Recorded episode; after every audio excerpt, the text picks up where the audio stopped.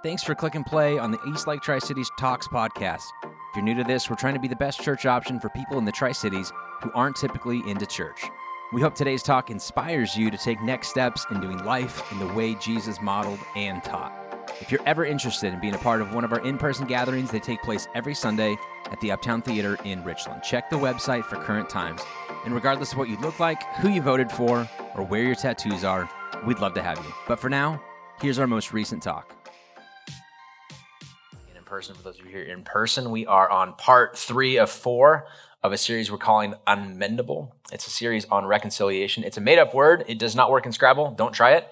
Uh, I made it up because I wanted to think of, a, I wanted to use uh, a word that would describe relationships that are in the state where we would say kind of too far gone, too far out there, uh, not worth pursuing, uh, not worth reconciling. Um, it was great. It was, uh, it was joy. We had fun. We had seasons in the sun, but it's not anything that I want to pursue any longer. And it feels relevant to uh, this week for us. for some, a lot, a lot of times it's, it's family related. It doesn't have to be. It can be. It can be a really close relationship that was uh, with somebody who you're not related to, and it just feels like it's a bummer. But a lot of times, it does have to do with family, and there's extra obligation when it's family because there's like these weird cultural pressures to like get together and eat and eat turkey and do all of the things that are involved with that, especially on a week like this.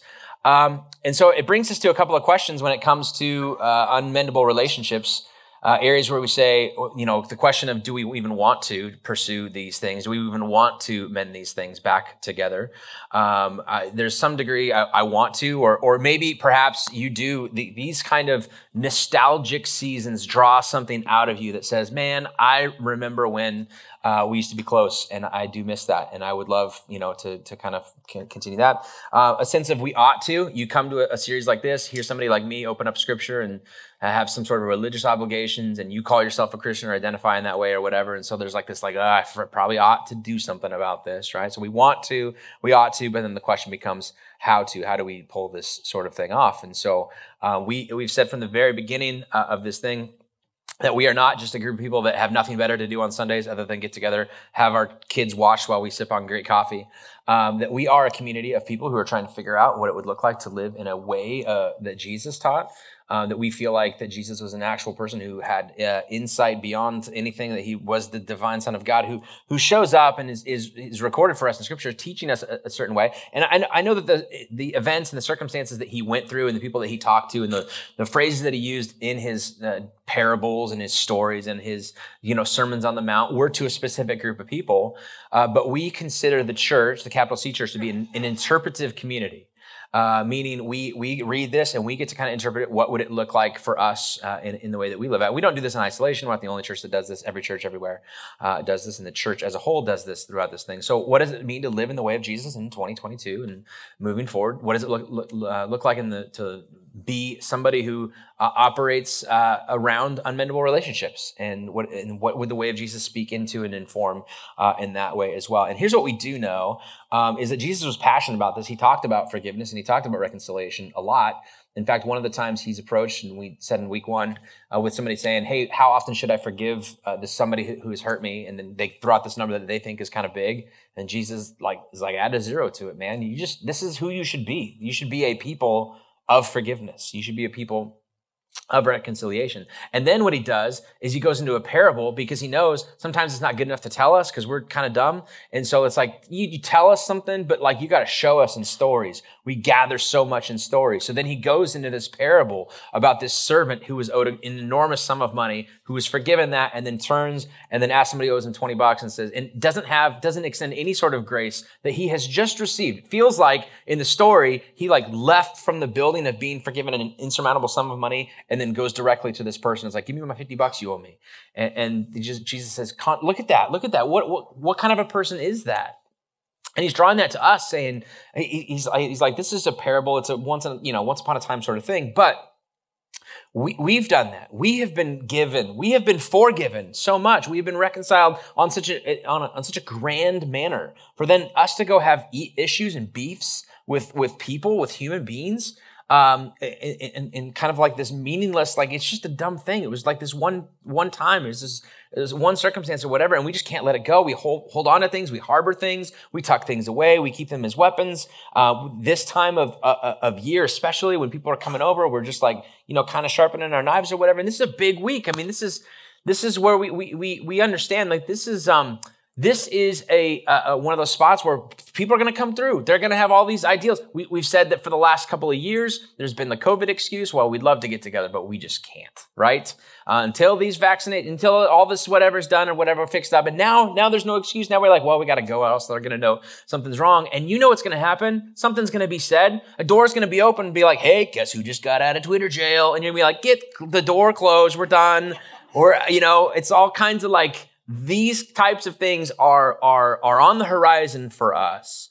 And what, what we can infer is that there's going to be a great deal of humility needed to move forward with this kind of thing. And that, that's something that we're not necessarily good at uh, the, the piece, or I, am not good at it, maybe you are, but the, the humility piece of this, to recognize if I'm going to move forward with this, if I'm going to be somebody who is a person of reconciliation, a person uh, of forgiveness, that it becomes natural, because that's, that's, that's the concept that Jesus is trying to say. This should be a natural thing. Our default reaction, our reaction to this should be towards forgiveness, not to holding on to bitterness and harboring uh, ill will towards people, but to be people who are quick to forgive, who it's just natural because of where we come from. And at the end of the parable, he ties it into our bigger picture relationship with our Heavenly Father. He says, listen, somebody who's not good at this, somebody who doesn't do this well, somebody, somebody whose default reaction is not forgiveness and reconciliation, is probably not in a position to fully uh, comprehend and understand what they have been forgiven. Not fully, uh, not fully uh, aware of the depth and the, the, the extent into which they've been reconciled to their heavenly Father. So there's like this weird mystical connection between uh, that relationship and how, how we deal with the horizontal thing about us and God and how we deal with the, the, or sorry, the vertical thing with us and God and the horizontal thing with us and other people, especially people that we know, love, care for, and are related to. And as, as an extra motivation, uh, just for why this is important and why this is something that you should work through and actually think about uh, and deal with is I mentioned uh, sometimes th- things are better caught than taught. Um, Jesus can teach, he'll, he'll, tell you principles, but then oftentimes he shares, goes into parables and stories because we learn in parables and stories. Um, and this is this is true for your family too, right? Um, you you've talked to your kids, you can tell your kids some things, but sometimes you got to show them. Like they're going to catch some things living with you that that um, that, that they might not be uh, aware of or not not fully grasp until you kind of work this thing. You need listen if you have kids, you need to be good at mending unmendable relationships. They need to see how you don't set up walls, set up obstacles, cross your arms and say, well, it's their op, it's their move. They move first. I've done everything that I can. They know where we live. They know my phone number. Why don't they call on me? Because what is that going to communicate to them when it comes to your relationship with them at some future date? They've lived with you. They've watched you. This is how you handle relationships with people who are not related to you. And then when something comes up in your relationship with them as kids, probably when they get to be adults, and they know that there's something that, you know, there's some sort of conflict, there's some sort of thing, they know this is how mom does things. This is how dad, they're sitting over there, they're waiting for me to call. I'm not going to call either. Nobody takes the first move. If, if you're not if, if you're not good at this, they're going to understand this. They're going to catch that. They're going to be they're going to operate in the same way. This is how this is how we come from. This is what the like the nurture sort of nature sort of thing. They get to see behind the scenes for you. They get to see how you deal with absorbing loss and absorbing pain and choosing the higher path of humility. And if they can see that model, then perhaps they'll be better at mending unmendable relationships with you at a future date. So there's added motivation there, especially if you're a parent. And oftentimes we're not good at this. I mean, how we often we teach our kids, and the, the words that we say is, you know, if something happens to, you know, in between these kids and we say, hey, hey, hey, hey, come over here, come over here. You know, tell your sister you're sorry, right? And what do they say? Sorry. And you're like, okay, go back to whatever you want to do. That's fine, right? And then we go, and then and then you get this look from your spouse. They're like, that's not good enough. And you're like, get back here, get back here. That's right. That's not good enough. Get over here. You need to use a pronoun with this. Who's sorry? I'm sorry. Say I'm sorry. I'm sorry. And then you got, and then, then you go, okay, that's good. And then, then she looks at you again. You're like, no, for what? What are you sorry for? It's like this whole thing, right? You have to practice this kind of thing because you're training your kids in the 18 years that they have to live under your roof. You're doing what you can to help them reconcile relationships and learn to forgive and learn to be a person of, of this, whether they're religious or not. This is, uh, or you're religious or not, or trying to raise them in a religious way. This is like good human being sort of stuff, right? Uh, and, and so this is critically important. And so we we we need to be good at this. We need to be good at this. We need to be people, especially if we call ourselves Christian and following the way. We, we need to be people of forgiveness and people of reconciliation. Now, I've used that word kind of interchangeably throughout the series, and I've mentioned a couple of times that I think that there's it's like step one and step two, and I don't think that you can get to step two until you do step one. I think that step one is forgiveness. I think that step two is reconciliation. Uh, forgiveness can be done at a distance. Reconciliation has to do with proximity and like a, a redemption of the relationship. There's a kind of sort of amending, sort of a, a path moving forward where maybe things aren't exactly exactly the same that they used to be because of the hurt and pain, but there's a, redemption there. We're still friends. There's still hurt and pain and, and, and whatever, but um, we're, we're, moving forward, forward with this, um, which is great. That's awesome. I mean, that's picture. Those are the things that movies are written about and stories are written about. And those are the kind of relationships that you want, right? This is, I want a re- reconciled relationship, but sometimes they don't always get there. Sometimes we get stuck in the forgiveness phase. And here's the thing about forgiveness. I do think that forgiveness, if you're a follower of Christ, it's not an option. I, I think that uh, the way that he talks about forgiveness is, um, and with some caveats that we're going to be talking about in, just a moment, forgiveness is is expected. It's it's part and parcel of the way we we, we move forward. It's uh, we cannot choose not to forgive. It's not an optional thing for us. We get to um, we have to figure out what it means and what it looks like. And it, it, probably looks different in a lot of different ways. But some of the most powerful stories of people who have been hurt dramatically by by by people. Um, uh, there was a, a, a, shooting not too long ago from uh, in, in, this church, and this this white supremacist goes into this black church and kills a bunch of people. And these these these people come out afterwards and they they go to his his sentencing and they're looking at him like, we we choose to forgive you. How do we how do we choose? And that's that's like oh my gosh, like that. How do you get there? How how in the world? And for them, it was like we just this is this is our, our uh, this is a religious conviction for us that we have to figure out how to forgive. Now, a couple of things that you need to know about forgiveness, right? What is exactly? We're going to define it and then maybe help maybe in the definition of what forgiveness is, it'll help draw the contrast as to what is reconciliation and why those two things. Why you can have forgiveness but not reconciliation, but not reconciliation without forgiveness, and why we're all called to this. Um, first and foremost, to forgive is to deny oneself revenge to forgive is to say, I'm not going to choose to avenge myself on this. I'm going to choose to instead absorb the pain or absorb the cost at it. It's not to deny that something took place that cost something. Um, I'm going to choose to absorb the cost. I'm choosing to forgive you. When you hit my car on the way out of the parking lot, please don't. But if you did and I chose to forgive you, I'm choosing to live with a car that is now dented, right? I'm choosing to live with the scratches that are involved in this. It's not to act like that thing didn't happen or you'd be like, it, it just magically goes away. Um, but but it would be my, my, my choice to say I, I forgive you. I'm not going to seek vengeance. I'm not going to go back in this way. Not to seek to get back at or the desire to get even. So when we say i think you're all required to get forgive i think that there's something in us that goes all right I'm going to choose not to avenge myself. I'm, I'm going to choose not to play this quid pro quo game. I'm not going to choose to play that you hit me, I hit you back, but because you initiated the hit, I get to hit back a little bit harder because we know where that leads. We've played that game together with our siblings growing up. She punched me. So what'd you do? I smacked her back, you know? And well, she said she was like a, a level seven and you did like a level nine. Well, you know, it's who's to say, right? And it's like these games that we play and we, we, we know it's a, it's that's a that's a deep dark trajectory that it goes down and it's not healthy for anybody involved in this. To forgive is to refuse to see someone one-dimensionally in terms of the, that one thing that they've done to you. I read that this week in a, a new book that uh, Tim Keller, who's a pastor in New York City, wrote uh, about. The title is called "Forgive," and, and he wrote it's it's choosing to not view somebody one dimensionally, only through the lens of what they've done, because that is a tendency for us when we've been hurt, especially by somebody, then everything that they do is tainted by that that lens or that I, I view them by that. It, then even when they do good, I question their motives in it.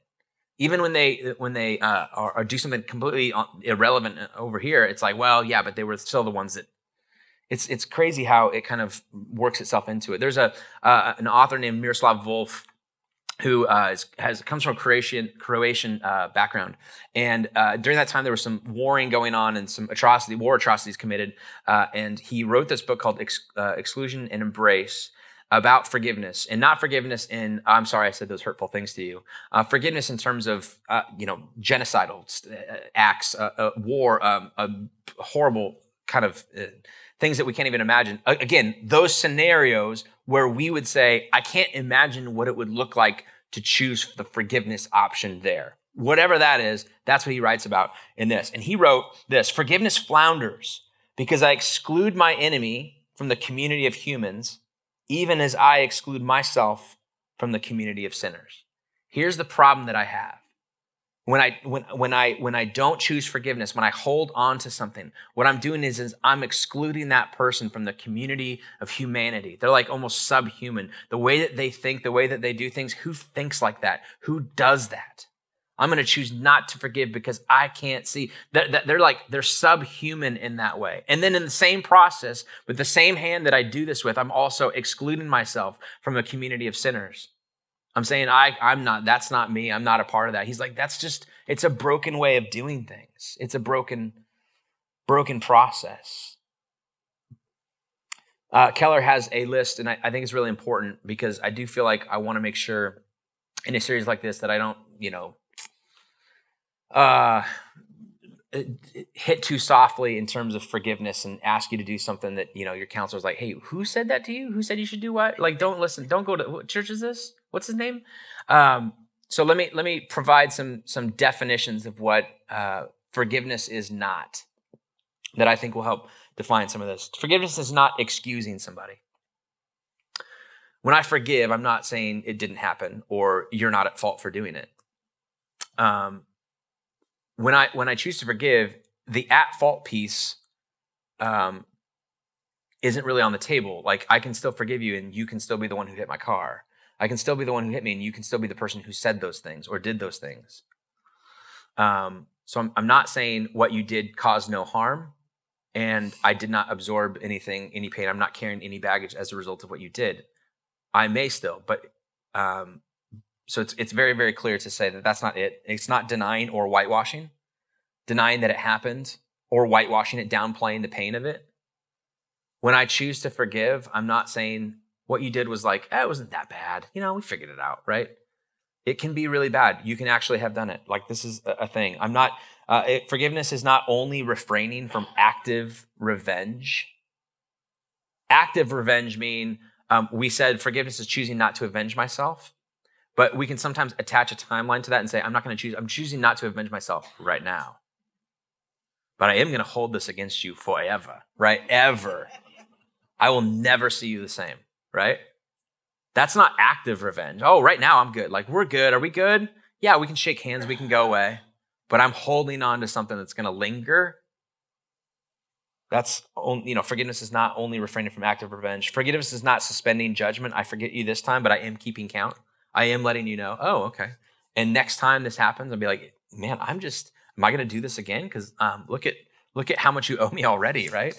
Uh, Forgiveness is not weaponizing condescending mercy. Weaponizing condescending mercy, meaning I'm going to operate in mercy. I'm going to choose to forgive you.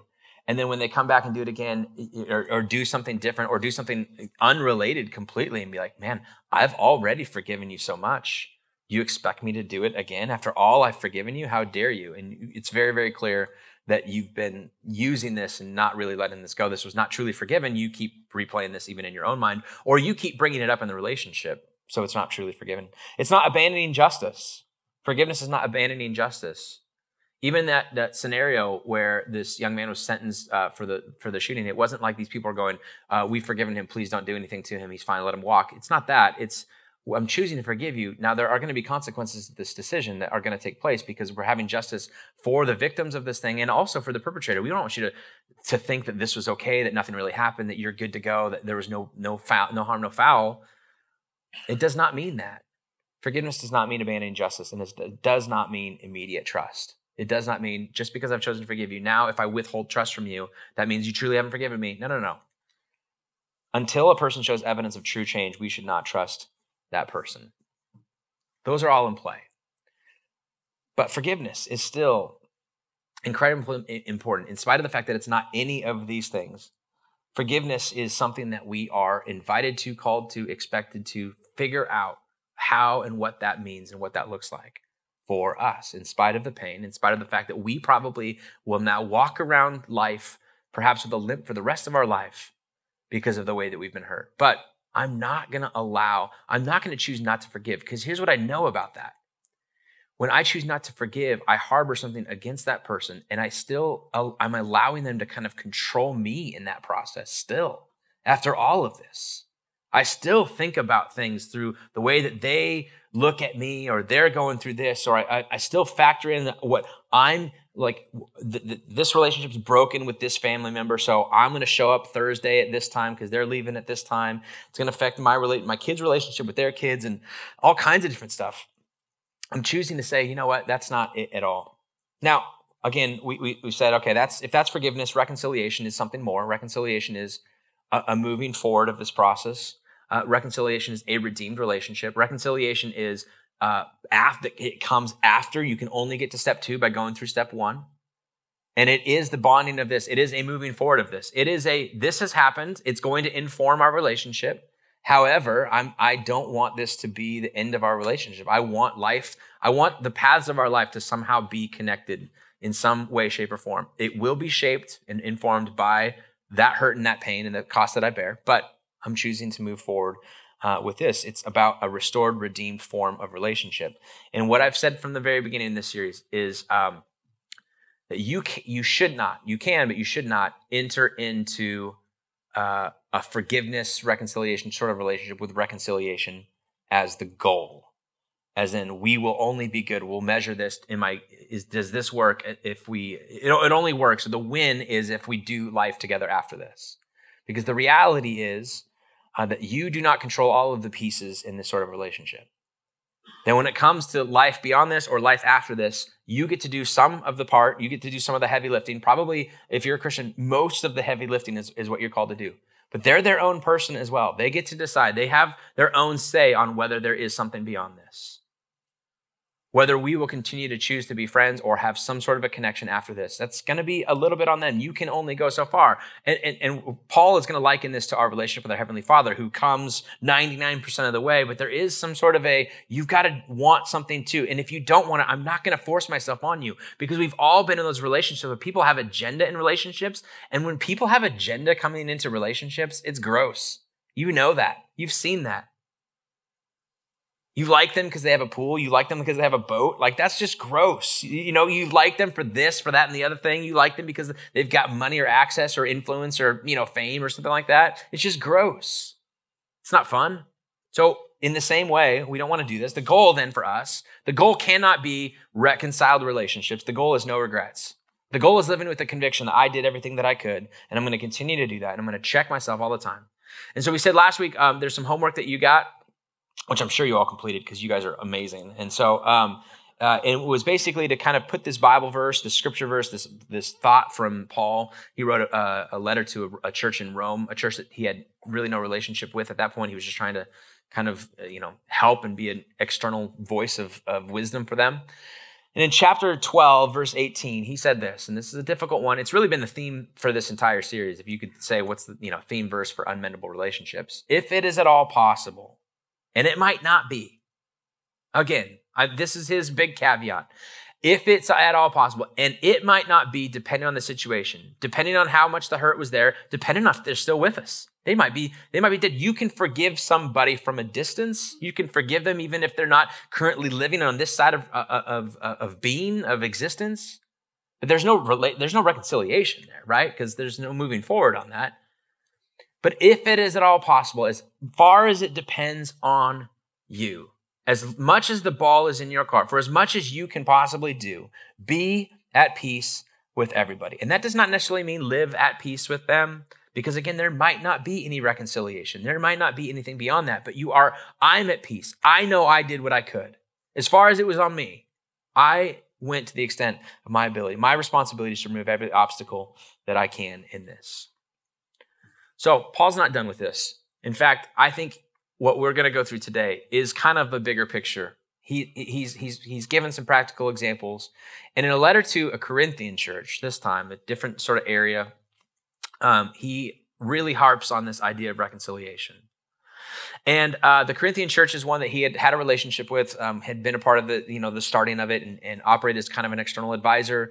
Um, there, there, seems to be a, a series of correspondence between the two of them. They would write with, hey, here's some issues we're going through. What's your advice on this?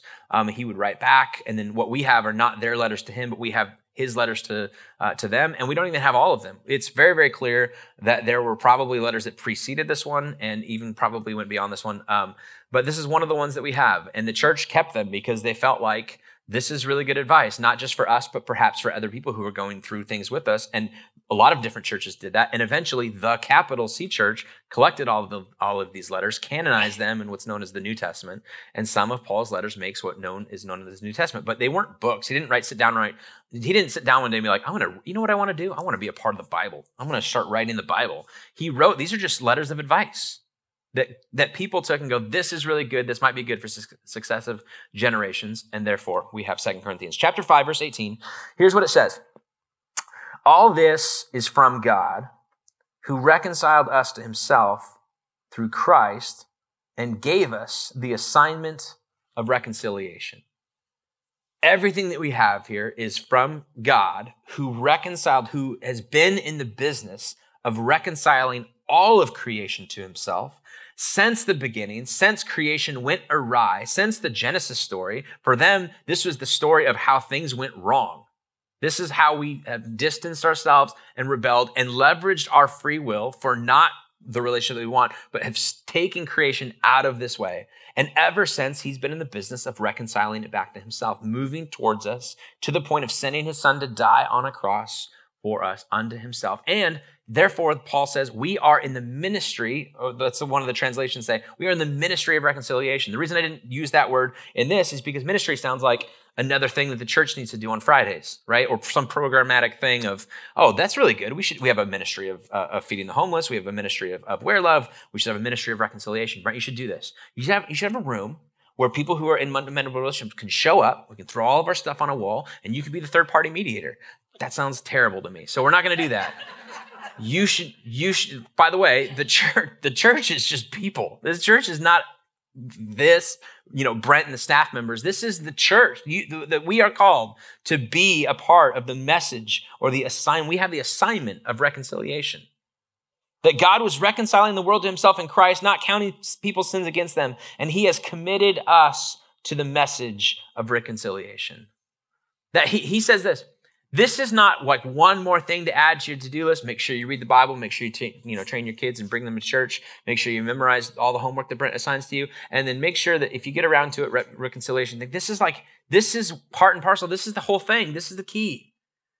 This is not an optional thing. Now, if, if you're not a Christ follower, if, if you're just kind of here because somebody you know bribes you lunch afterwards, or watching this or whatever on your own time, or doing your own thing, then this is for you. All, you get the benefit of just weighing this out and figuring out if this is a better way to do life than the way that you're currently doing life.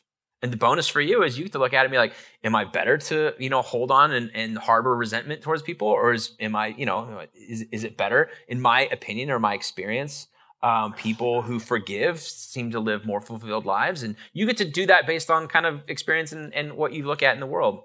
But for us, if you call yourself a Christian, this is like this is an all skate for us. This is like we, we we get we have to participate in this. This is this is part of the rules of this. That we've been given the assignment of reconciliation. He's committed us to the message of reconciliation, which means we've got a couple of decisions to make. Two decisions in particular. Number one, I will make the first move regardless of who moved away first. I am going to choose to make the first move regardless of who moved away first. And you've got your version of the story. I'm sure they have their version of the story. And if we sat down and you gave me your version of the story, most of the time it's it's probably them who moved away first. So, and that's fine. And, and you and, and a rational sort of person thinks through it and go, well, if they moved, then it's kind of on them to move back because I haven't done anything. I've just been here the whole time, right? So, uh, as a way of sort of talking you into it, let me just highlight this about something. All right. The more mature person in a relationship typically makes the first move towards reconciliation. Do you agree that that's true? The more mature person typically makes the first move towards reconciliation. Now, who's the more mature person in your relationship? You are, right? You are, always. I've never met anybody that's been like, I'm, I'm the less mature person in this. Everybody comes and meets and says, Well, here's what happened. And, and I'm going to tell you what happened. And you're going to totally see my side of things. And you're going to agree. They're being freaking immature about this, aren't they? Like, this is ridiculous. Who's the more mature person in this? Aren't you the person? Every side of the story I've ever heard. Now, you're not proud of everything that you've said, but what you said was in response to something that they said that was exponentially worse. So therefore, again, they are the less, you know, less mature person in this. The more mature person typically goes first. So, like, go first. I'm going to choose to be the person who moves first, even if I wasn't the person who moved last. Even if I wasn't the first person who moved away from this sort of thing. There was an interesting story that I uh, came across about uh, Abraham Lincoln, who who appointed a guy named Salmon Chase to uh, the Chief Justice of the Supreme Court. But they had had a history before. Salmon Chase uh, was Secretary of the Treasury and had undermined Lincoln in a previous uh, in, in, previous stuff in, the, in leading up to his election and, and uh, some different things. So had undermined him in a way, and he gets up to there, and then he appoints him as like, like one of the highest positions in the land, like super powerful. In fact, you know, in terms of our structure of, of government, like almost equal power. I mean, head of executive branch, head of judicial branch. That's a big deal. And so when people came up to Abraham Lincoln, like, did you realize that you nominated this? I'm sure you did, um, but you guys have a history together. Like, what in the world? How how could you look past this? And Abraham Lincoln responded with this I should despise myself if I allowed personal differences to affect my judgment of his fitness for the office. Like the degree of maturity in that sort of response, the persona, the level of character in that response is immense. Uh, and we sit there and we contrast that with what we see currently politically, and we go, that would just never happen. And not only would it never happen in political office, it wouldn't happen in my life either. You know what I mean? I, I'll give you an example. I mean, this is a story that is personal, and I've told it here before, but my wife and I got engaged in December, like 18 years ago. I flew her to New York City. We proposed on the ice skating rink at Rockefeller Center. It was beautiful. And uh, and when she came back, she was at school in Seattle. I was living over here working for my dad, so I had this three-hour distance, and we'd call and talk uh, every once in a while. And I remember I getting a call one day, and she goes, "Hey, listen, something happened, but you know, let me let me explain. Uh, this guy showed up and put these flowers, these roses on my doorstep with a card that says, um, you know, I know you're engaged, congratulations, but like engaged ain't married, basically is what it said. And and I just I'd I, I'd be I'd feel horrible if I never gave myself like one last shot to ask you out. And she's like, I just wanted you to know I didn't like I, was, I haven't been pursuing anything like this. I have no idea where this came from. This is completely out of left field. And I remember uh, on this side, on the other side of the phone, going, okay, right? As you do, okay. Uh, being frustrated, being angry, being whatever, and and all all like the emotions going through this. And this would have been like this guy now takes a job working for me, and I'm like, you know what? We'll just put it, you know, put him, you know, in, in some sort of executive office. There's no way on God's green earth that would have ever happened. Listen, I prayed for that guy every day. But do you know what I prayed for?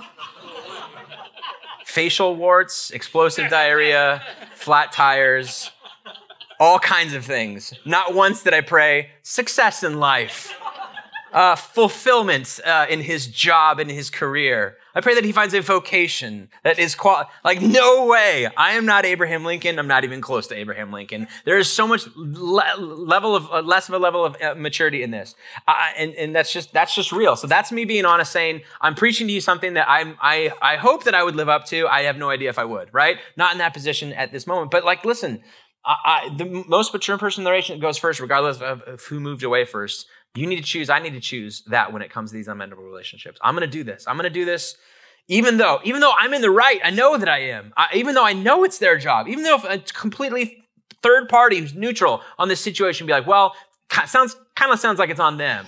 Be like, I know, I know, but I'm going to choose to do this. I'm going to be the more mature one. And then number two, I will keep the door open and the welcome mat out. I will keep the door open. The second decision you've got to make is I'm going to keep the door open and the welcome mat out for this. Now, here's the deal. Listen, um, there are when it comes to this kind of reconciliation and, and not everyone who deserves forgiveness from you deserves reconciliation. Uh, and, and, especially if there's been uh, you know examples of unsafe uh, physical stuff or unsafe emotional stuff um, that that's really really deep. That needs to be figured out. This is just like beginner steps man. That's like you to talk to counsel. Please don't come to me like, well, my pastor said, you know, and you're like doing some, and every, everyone in your life is like, no, no, who's your pastor? What is he saying to you? No, no, no. Listen, I get it. I, un- I understand that there are, there are definitely examples where this is, uh, this, especially this next step of reconciliation is not, uh, not even in the cards and not on the table. But um, let's not be too quick to put so many things into the, that category because I think that, that that's probably the danger that we have versus the opposite. The other one can be true, but this is kind of more true uh, for us. Um, and I'm, I'm going to choose to do my part to keep the, the, door open and the welcome mat out. And I'm not going to wait until a funeral to say nice things about somebody. That's not going to be my story. I've seen that story too many times in too many different things. I'm going to choose instead to win the person, not the argument. I'm going to be the type of person who goes through life not allowing non forgiveness to dominate me and control me. I'm going to choose forgiveness because that's on me and I can even do that from a distance. And when it comes to reconciliation, I'm going to choose to be the first person who moves first. I'm going to leave the door open to welcome that out in case they ever want to turn back. And I'm going to win the person, not the argument.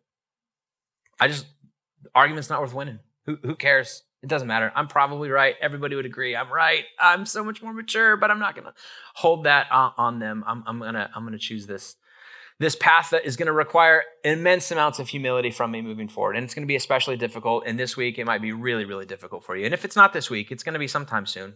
It's going to be something in the future where there's going to be some difficult things going on with this. And again, I close this out with this. If you're not a Christian, you get to weigh this and figure out if this works for you. All, all that ma- matters for you is pragmatism, right? Is this better than the alternative, right? I understand that.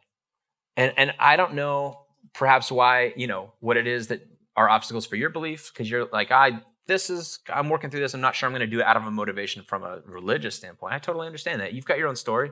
You've got your own things that you've worked through.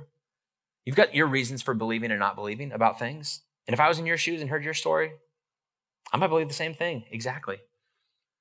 But paul doesn't let us leave us alone in this. He has one last, if you'll kind of, if you'll think about it and if you'll do this, here's, here's his closing statement in terms of the reconciliation work of God through Christ in us, us being assigned to do this. Then he says this in verse 20, we implore you on Christ's behalf. We, who's, who's he saying we with? This authority that he thinks I have based on the church and, and, and any sort of leadership with, with this sort of thing. We as a whole, we as the church implore you on Christ's behalf to be reconciled to God, but uh, to first and foremost, understand that you when you go through this and when you're dealing with this, recognize that this is happening on a micro level, uh, the, and it's stressing the reality of what's happening on a macro level. That God's crazy about you. That God is trying to do everything in, within His power to reconcile all of creation, and that includes you back unto Himself.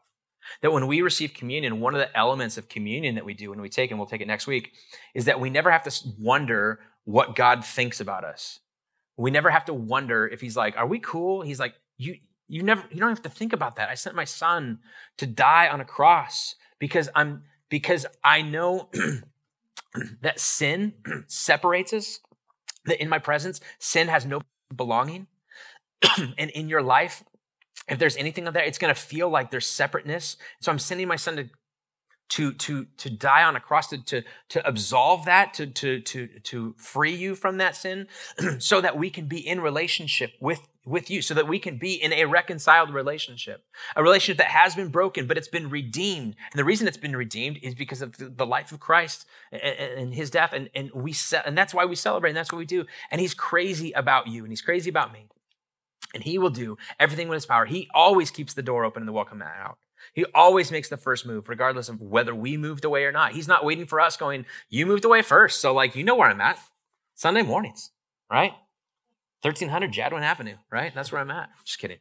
Anywhere. He, he doesn't do that. That's not his attitude. He is in the business of reconciliation. And if we if we then call ourselves Christ followers, then we are in that business as well. So, a couple of questions for you to continue the conversation as we move forward things that I've tried to do this at the end of this series specifically because I wanted you to have some handoffs, um, some things to take home. process through. If you came with a significant other, these would be great things to talk about over lunch, over coffee, uh, over dinner. If you've got a, a friend who is uh, attends the church or a family member or whatever who is willing to watch online or do whatever, these would be great things to be like, all right, for me, for me though, like let's dial this down to me and my, you know, ex person that I that that I'm that I'm talking about in specifics. Here we go. Uh, three simple questions. Number one, in what ways am I most tempted to forgive in an incomplete way? I mentioned forgiveness is not this. It's not, you know, keeping keeping score of this. It's not bringing this up. It's not forgiveness, but like I'm going to let you know. I'm going to remind you often how much I've done for you.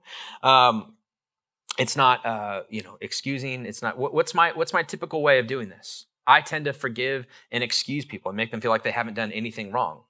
I, I tend to not make them uh, realize that there was actual pain that had had to be absorbed and it's me. I've kind of taken i've relieved them of that burden uh, that, that, that's my my sort of thing right? So there's a lot of different ways uh, that you can do this but stylistically for you your personality with your kind of and, and your significant other your friend your best friend might know this better about you than you even know about yourself. You say one thing and they're like that's not it. I mean it's clearly this right? You know this right? You know this about you and you're like i had no idea. All right number two what is the mature first move i need to make in an unmendable relationship this week what does that look like? What is the mature first move that you need to make moving forward? And then number three, to close this out, how can I remind myself to win the person, not the argument? Win the person, not the argument. Maybe it's like on the doorstep of this home on Thursday as you're about to cross the threshold into this environment where you know that it's going to start off fine, but every once once once the food gets going, the wine gets flowing, something happens, and it all can kind of if the Dallas game goes well, it goes one way. If it goes the other way, it doesn't go great. All that kind of stuff, right? Um, win the person, not the argument. win the person, not the argument. And then I enter in, and then I go into these types of things. I'm, I'm not going to choose to be like, well, I'm I'm right. You know, I know that I'm right, right? The person, the relationship, this thing, this reconciled relationship moving forward is more important than being right. It just is. Win the person, not the argument. May we be the type of people who go through life un, undoubtedly encountering unmendable or seemingly unmendable things. But given the resources and the tools of having experienced this on a macro level in our life, be able to play this out on a micro level in our relationships that are important to us. May that work with you this week. Let's pray. Father, our prayer is that you would guide us into this, that this is not easy stuff, that this is heavy lifting. Um, and as heavy as this lifting is, may we in that be reminded of how much uh, you pursue our uh, relationship and reconciliation with us. And may that be an inspiring, fueling thing for us. And may you uh, help us figure out what it looks like, practically speaking, on a on, tangible level this week. Give us the wisdom to know what it looks like. Courage to do something about it in your name. Amen. Thanks again for listening. If you've got more questions about the church or community group options for connecting with Eastlakers outside of Sunday mornings, I'd encourage you to check out our website, eastlaketricities.com, or better yet, download our app by searching Eastlake Tri Cities in your favorite app store.